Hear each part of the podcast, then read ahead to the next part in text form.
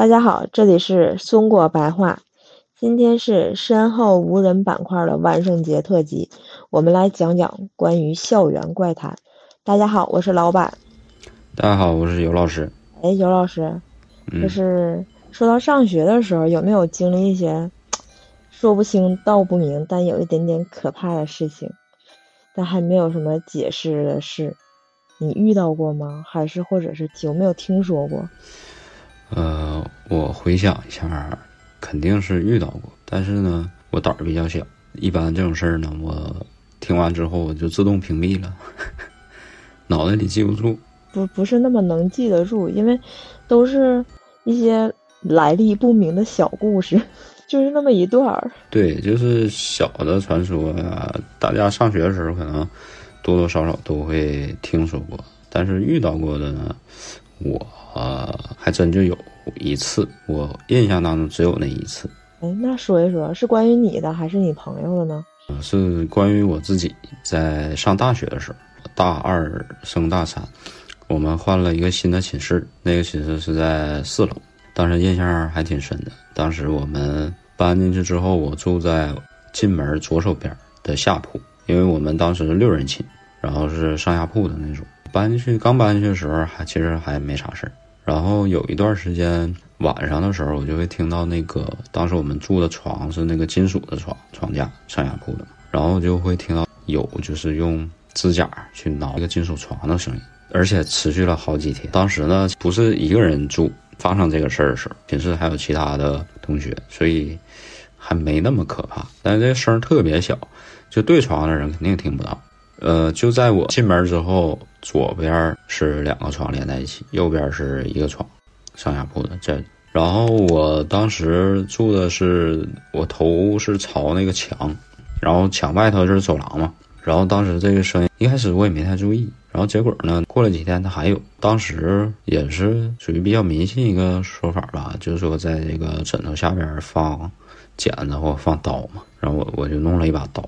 多多少少心里还是害怕，然后就放在枕头下边。放在枕头下边之后，过了一段时间，这个声音就没有。但是呢，这中间还有一个小插曲。有一天晚上，大概是熄灯之后嘛，应该是十一点多，然后又听到这个声。听到这声之后，那第二天我就问我上铺的哥们，我说你有没有听到这声？他说好像也有有那么一点点，但不太确定。当天晚上呢，我又仔细听了一下，确实是还有还有。然后当时我有点生气，然后人就。恐惧到极点，愤怒嘛。然后当时我就拿出枕头底下那把那个刀，我就想是不是有什么牛鬼蛇神，尽管来就好了。认为的他应该就是从我脑上面墙那个部位，还有栏杆的位置。我现在回想起来，我觉得有点后怕，细思极恐。当时我没有去看床下，嗯，然后之后反正这个声音也没有了，也没太太在意吧。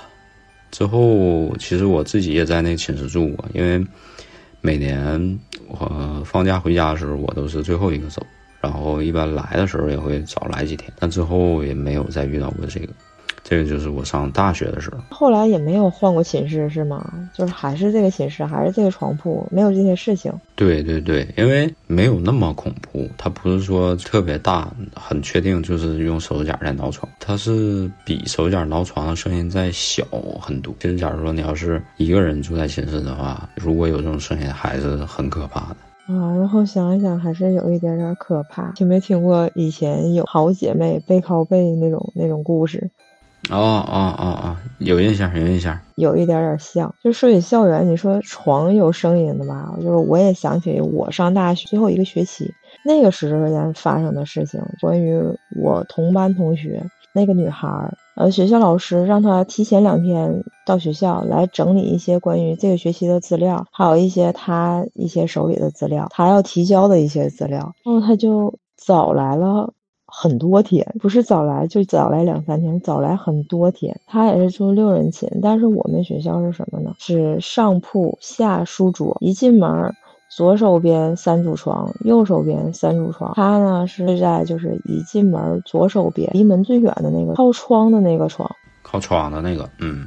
对，靠窗的那个。他呢，头一天回来吧，他就跟宿管老说：“说我回来早，要准备一些资料。”老师说：“那你要注意安全哈，我们一楼可能就是你先回来了。这两天呢，你一定要注意安全，晚上住一定注意安全，用电呢还是注意这些上学时候用的这些东西，就一定要注意这水电火什么的。而且你洗衣服也是，不要让他睡太晚，就也正常按照我们开学的这个习惯熄灯啊什么的，也让他他自己准备好，不要熬夜。就寒暄了一下，也是春节过后二月末回来的。然后头一天他就准备他自己行李，打扫一下卫生，洗一洗衣服。女孩正常的回学校都会收拾一下，但是第二天他就是正常白天准备要用的材料就开始准备。到晚上了，可能没有什么事儿，可能就睡不着啊。有可能玩手机或跟同学聊天、打电话。那个时候我们手机有可能打电话，就我们还发信息，也没有其他的，然后就正常睡觉。嗯嗯，那其实这些都没事儿是吧？我感觉你这个氛围要对要来了。但是之后呢，我知道他回来了，但是我再知道他发生事情就已经是过了好几天了。他又给我打电话，就给我叙述了一下这两天发生的事情。就在他回学校第二天那天晚上，跟我们打完电话，关上手机准备睡觉的时候，半睡半醒当中听到了有捏水瓶的声音。捏水瓶？对。寝室里，因为他就在他那个房间那儿，呃，声音没有三米开外，说明也不是来自门的那个方向。他就在想，因为他们寝室有个女孩特别喜欢攒水瓶，那个水瓶啊专门放在床根下面。当时他想，完了，我注意了，我是不是闹老鼠了？哎呦，太可怕了！第二天早上醒了怎么处理呀？说还好自己睡上铺，然后他又仔细听了一下，但是他发现这声音呢来自自己的桌子，就是床铺的下。房，这床铺的下方，当时就有点害怕了，就是麻了，自己不知道应该想什么，不知道应该干什么，想下去看一看，但又不敢看，因为整个寝室就自己，万一呢？万一是自己想象的那个样子呢？就万一是那些无法解释的怎么办？那挺着吧，只能挺着，然后。就没有声音了，我想可算没可算没有声音了。那我要不要就是现在就睡觉？睡觉了，闭上眼睛了，睡着了，就什么事儿都没有了。刚在这么想的时候，就。听见再传来的就是捏水瓶的声音，力道更重了。然后他就想，一定是老鼠，一定是老鼠。我明天早上起来我就看看，我就把他那堆破瓶子我就都给他扔了。然后就没有声音了，没有声音了之后，他他就想，他赶快睡吧。但是他就一直专注于，还期待着有没有下一次的声音，但是没有了，没有再发生这种声音。但是他准备睡觉的时候，看见窗外的时候，天已经蒙蒙透亮了，估计是已经五点多了，快六点了。因为快三月嘛，那个时间，然后我就睡着了，睡到了能有快十点的时候，他醒了。他说我醒了，第一件事我就起床，我就看看他那堆破水瓶。他说我一定要给他都扔了。万一有老鼠，他说等我准备好。他说我拿着盆，拿着笤帚，把门开开了。他说我就怕。他说但是我都准备完的时候，一回头，床根下两个角都没有水瓶，而且是干干净净。当时他说他跟我形容说，他看见没有水瓶，墙根也没有动，他都已经呆住了，倒吸一口凉气是什么？因为那个声音。就来自他头一天晚上放在桌子上的那瓶矿泉水，因为那是半瓶水，已经注意不到了，已经 注意不到了，整个人都懵了，已经没有推理了，没有推理能力了。然后他跟我形容说，他就给我们导员打电话，因为我们导员家住那个附近。住学校附近，那个时候我们导员年龄也不大，就比我们大几岁，然后跟我们关系特别好一个小姐姐。导员打电话的时候，导员就说：“啊，不要乱想，怎么会没有那些事情？你不要乱想啊，上学就好好上学，然后不要乱想。”他说：“导员，我害怕，你陪我，反正跟我头对头的女孩还没回来，你回来陪我吧，你过来陪我，正好我俩一起弄材料。”导员在他软磨硬泡之下，那天晚上回到去他寝室陪他住，所以说。不是一个人住了，有个人帮着自己壮胆嘛。俺俩就是也是头一天晚上就是整理了，还是继续整理那些资料、那些材料。就是女孩多了嘛，然后就是大家聊聊天什么的。嗯，也是挺早的，就在床上睡，就准备睡觉了。然后两个人就继续聊天，继续聊天。然后他俩也不知道聊到几点吧，反正刚熄灯没多久，那也就说明是十一点左右嘛。在他俩聊天的，俩正聊着的时候，人家水瓶响了。那个那个水瓶他没处理掉，他特意特意放在那儿了，因为他想证明，他想证明给导员看，今天还会不会有声音。如果有声音的话，就证明，你说又能证明什么呢？只能证明很恐怖。那没有声音呢？那导员就证明这个事儿是他乱想的，就继续在学校住了是没有问题的。然后他俩就都听见了，他俩谁也不说话了。两个人有一种默契，就是我们俩突然间都不说话了，因为那个声音来了，对，谁也不敢说。导员呢，我觉得内心的 OS 应该是：我真的有吗？对对，也挺崩溃的。然后我班那个女孩应该是行看吧，居然有这个声音吧，这两个人。都不说话，我估计他俩手心都已经冒冷汗了。他给我讲的时候，我都觉得有点害怕。不是说特意营造这个氛围，因为这个是真事儿嘛？因为他给我讲的时候，我能看出来他特别紧张。因为开学之后，他就拉着我给我讲这件事儿，谁也不说话了。但这个声音就停了，这个女孩就翻了个身，嗯，然后我的导员呢就 就咳了一声，他俩就继续没有说话。两个人可能觉得快点入睡吧，算了，别别想了，那两个人快点入睡吧。然后我同学给我讲了说，又是感觉能过了。就是将近一个小时的时间吧，然后又响了。力道更大了，声音更响了。这个声音无限被放大了。他俩继续谁也没吱声。他反过来就是跟我讲，等他跟我叙述这个事情的时候是什么呢？他俩第二天对了一下，还是不要说话了，不要出声音了。就是万一被发现了呢，也不敢睁开眼睛。两个人也不敢睁开眼睛，万一看见什么呢？就是有这种想法，对，就就是很无奈，很无语，也很绝望，确实很绝望。他说当时手心冒冷汗，脑子。也都不知道该想什么了，可能是紧张紧张紧张着，两个人就都睡着了。第二天早上醒了，我们学校就是还记得呢吗？就是我们我反正我们学校是第二天早上学校正常的有铃声，就起床铃，六点半有起床铃，他俩是被这六点半的起床铃叫醒的。然后 醒了之后，他俩都醒了，就马上就都起来了，但谁也没说话，对看着。然后我的导员说了一句话，就是快收拾你的东西去我家住吧。他就搬去导员家住了。完，然后就是开学了，陆陆续续同学都回来了，也没有再发生这种事情。那就是他俩虽然整晚都没有对话，但是就是导员的这一句话已经证实一切了。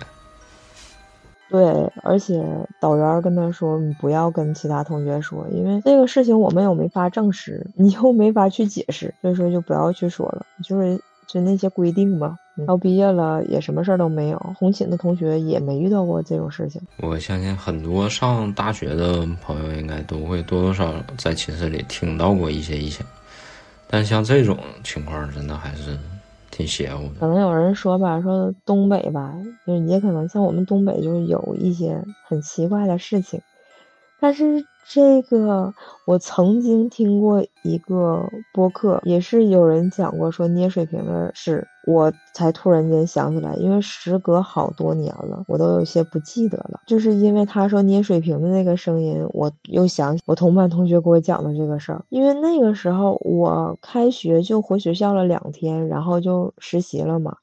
但这个女孩呢，就是她是在学校一直到毕业，嗯，她没有去实习。一直在学校准备毕业设计，直到毕业。毕业之后，他就出国了，去新加坡了。希望他还把这个事儿忘了吧。忘，平时肯定会想起，不不至于想起来啊。但是，假如说有人在捏水瓶的时候，那个声音会一下触动到他的神经，把他一下带入到大学，回到寝室的那个晚上。没事儿。我们播客，我们播客播出的这一特辑的时候，我让他来听一听。嗯，现在真的不光是我觉得，不光是他听到这个声音，我相信听我们节目的每个人听完这个故事之后，如果再听到捏水瓶的声音，都会多多少少有点反应吧。对，后续是什么？是他跟我讲的时候，我有一些难以置信。我就跟他讲，我说：“拿，这是什么声音？是我还模仿小动物啊，挠水瓶的声音，然后捏水瓶的声音。”然后你们还测试了一下，当时他就跟我说：“哦，对，当时我还跟他说呢，我说是什么水平？我说是多厚度的水平，什么样的声音？因为我觉得冰露的声音可能更薄脆一点，更脆一点，更软一点。”然后他跟我说：“他说大姐，农夫山泉呢？”然后我去给他形容，因为农夫山泉的瓶子还是比较硬的，对，还是硬一点的。所以说我就有点害怕，测试完就之后就有一点害怕，因为尝试一下嘛，去捏那个声音，他就说你不要让我让我听到这个声音了。其实就是那种软一点的吧，有可能是小动物啊或者什么的，就是它能发出这种声音。但是呢，你想想，假如说是老鼠也好是什么，它如果能发出这种声音，那瓶子肯定会碰倒。对吧？但是你你同学这个情况呢，这瓶子还是原封不动放在那儿。对，因为声音肯定会很大，因为他睡在上铺，因为床瓶子是放在桌子上面的。如果捏的话，它发出声音，它就会传导离耳朵更近一些。所以说，它那个声音是在耳朵，就是他躺在床上的时候，声音会放大的。如果那个瓶子被捏的比较狠的话，那它上面肯定会有一些痕迹。对，对，没错，而且就是那瓶子，你正常拿的话，它都不会有声，对吧？它只有就是用比较大的劲儿去给捏变形，然后它才会发出声音。对，就是很可怕。就关于校园怪谈还是挺多。对我这还有一个周老师，你要不要听？嗯，那这个尺度如果还这么大的话，我有点不敢听了。就是还可以。我听完你讲那些之后，然后我我脑子里在想各种科学的解释，我就想肯定会有一个科学的解释。这个这个声音还有这个事儿，我是不想遇到。而且如果一个人住的时候，我要把所有的水瓶都扔掉。好，OK，那来下一个吧。那个事儿就是有点怪，但是，嗯，不会很恐怖，就是有一些细思极恐，嗯。但是也不确定。下一个故事呢，就也是发生我大学期间，也是我同班同学，但是一个男孩的身上。那个同学就是叫小 A 吧，对，特别特别可爱、特别活泼的一个男孩。就我们经常在一起聊天。我们班都是，因为我们是学艺术的，我们是学设计的。我们班同学就我们总结归纳呢，大部分都是学渣。嗯，没有人呢愿意长时间泡在图书馆，除非是马上要考试了，或参加某种考级，会泡在图书馆。我们会认真学习，或者在寝室呢熬夜画画，但一般我们都不会放学之后就下课了，就今天全天课程结束了，没有人会再回教室。那个故事就发生在大二下学期五月份的一段时间，因为五月份的天气就比较长了。我同学给我叙述的时候是发生在嗯七点快到八点的这个这个时间，因为他记忆特别清楚是什么呢？因为他在寝室趴窗户打电话，他记得特别清楚，也看的。也特别清楚，七点半到八点这段时间天黑的特别快。他一边爬窗户打电话，一边看着我们学校，就是我们学校主教学楼，主教学楼就是我们。教室所在的那个楼，虽然我们不经常回教室啊，就不经常回班级。我们有课就是该是什么课去哪个教室去上课。嗯，一般都会上一些什么，大家也知道，就是开个班会啊什么的。我们会在班级里，所以说也是闲的嘛，人闲打电话就愿东张西望。他就在数我们学校的那个楼层，数数数数数数到五楼的时候，他发现走廊的灯亮了，就是是那种嗯。亮了，就是第一个灯亮了，第二个灯也亮了。他就想，他说走廊灯怎么亮呢？我们班今天开完班会，哎，好像是关灯了吧？印象当中是关灯了吧？走廊灯关没关呢？他走廊灯归不归我们关呢？到底归归谁关呢？就他一直在想这种问题，他就看见了一个人影，就是到了我们班后门的位置就消失了。可能他他认为是进教室了。当时打电话他就在想，靠哪个大哥呀？是这么努力吗？全班学渣，你这么努力，那这人太不可学了，就是必须得孤立他。当时合计是谁呀？然后就把电话挂了，也无所谓，这个事儿就过去了。第二天他就说嘛，他说你们谁这么努力呀？昨天晚上快八点了，还回教室了。然后我们说谁呀？是谁呀？全班同学不止他好奇，全班同学都好奇，到底是谁在偷偷的努力？没有人，没有一个人承认。我觉得吧，就是有人也不会承认。然后我们就说，他说有没有丢东西啊？我们就把教室翻了一翻，没有，我没有什么。东西可丢啊！我们东西可能都在寝室，但没有人把东西放教室，对吧？你上大学是不是也没有把东西放在教室的情况？对我们我们教室都是串着上课嘛，就是东西都是走哪儿带哪儿。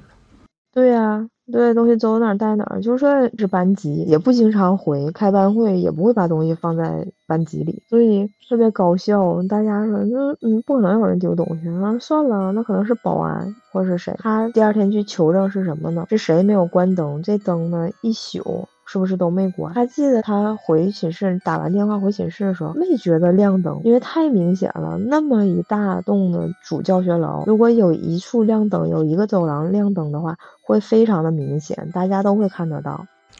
哦，那也就是说，不是有人去特意为了关灯。但是他挂了电话，再回头看的时候，就是没有没有发现有亮灯的地方，他就觉得应该是保安把灯关了，保安大叔把灯关了。但是第二天发现，我们只有主厅中间的大厅是有开关的，而且那个灯不是我们可控的，我们教室前的走廊灯是声控灯。对对，不是有人特意去关灯，所以说，嗯，这个就是一个很大的问题。这灯是怎么亮的？但也无所谓了，也有可能是有人进来了，然后灯才亮的。这事儿之后就过了好久了，能有半个多月之后吧。我们开玩笑聊天说，谁谁谁就很努力。小 A 看见了，啊，走廊里亮灯了，觉得我们班同学某个人很努力。反正小 A 也跟老师关系都比较好，也跟我我们好多就是管教务的老师也关系都特别好。有个老师就说。他说：“你开什么玩笑啊？我们学校一般六点主教学楼就全关了，我就门口几个大门大铁链子就就锁上了。他说最晚最晚也就六点半，也就都锁上了。你说那个时间，我们楼里是不可能有任何一个人的。他说那不可能，那可能保安巡逻呀什么什么的。他说你，他说 你放心。”大门都锁上了之后，是没有人进来的，因为锁门之前他会把楼底都清空的。人家巡完了，大哥就头皮发麻，说那是个啥？梦想照进现实。如果你看到一个废弃的楼，或者是像这种没有人的楼，然后你晚上的时候，这个其实也可以用科学的方法来解释。但但其我有的时候也会回想一下，就是你会把你幻想的当成真的，但是。你俩是有区别的，你和小 A 是有区别的。大家尽量不要去盯着挨个窗户去看，因为我觉得这件事很恐怖。如果老板感兴趣的话，有空你可以试一下，最好还是别试，因为我试过，这个就是你盯着一个。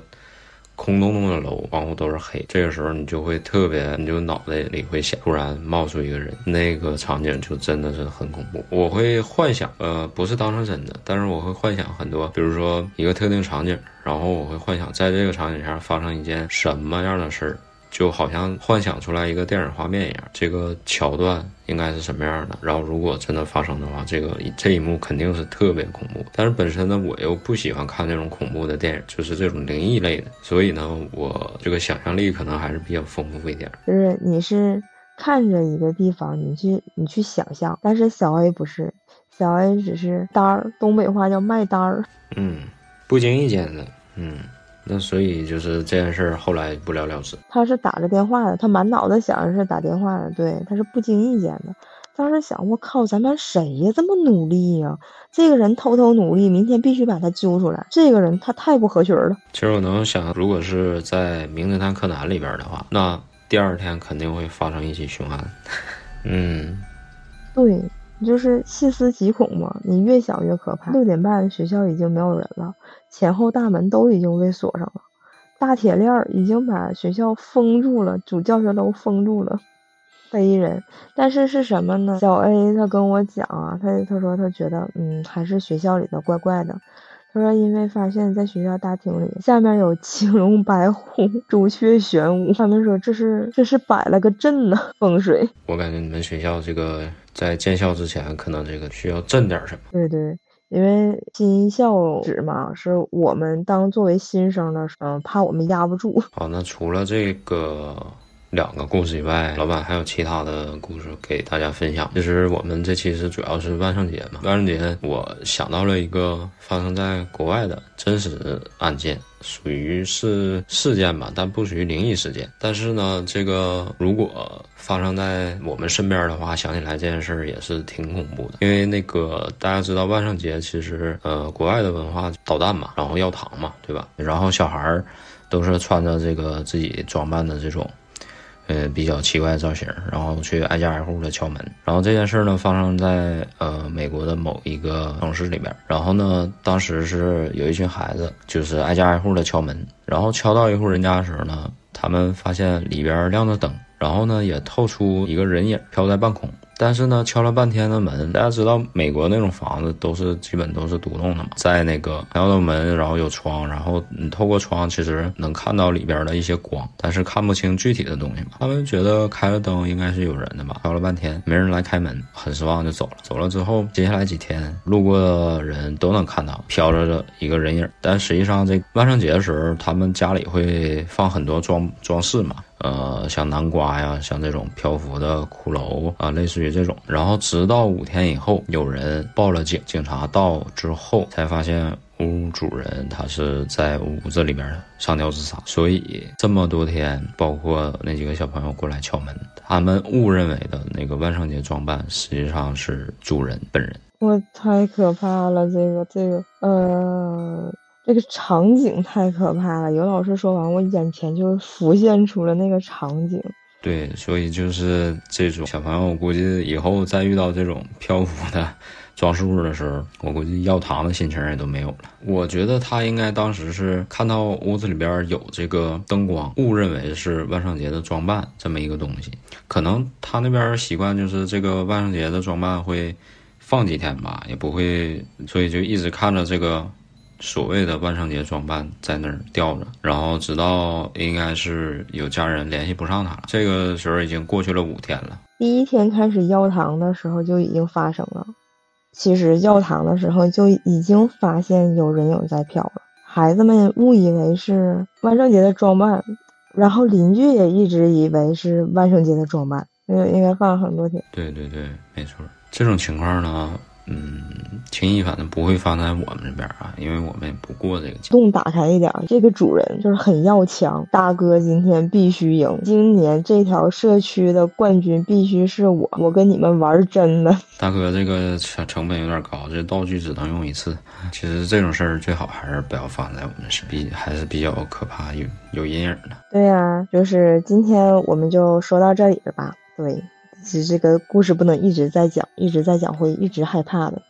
我怕大家害怕水瓶的声音。啊，我相信大家肯定会谢谢你的。但是如果说呃大家有什么好的这种故事发生在自己身上亲身经历的，或者是听朋友说的，也可以多跟我们分享一下。欢迎各位好朋友们来投稿留言，谢谢谢谢谢谢谢谢谢谢谢谢谢大家的收听，拜拜。感谢大家，拜拜。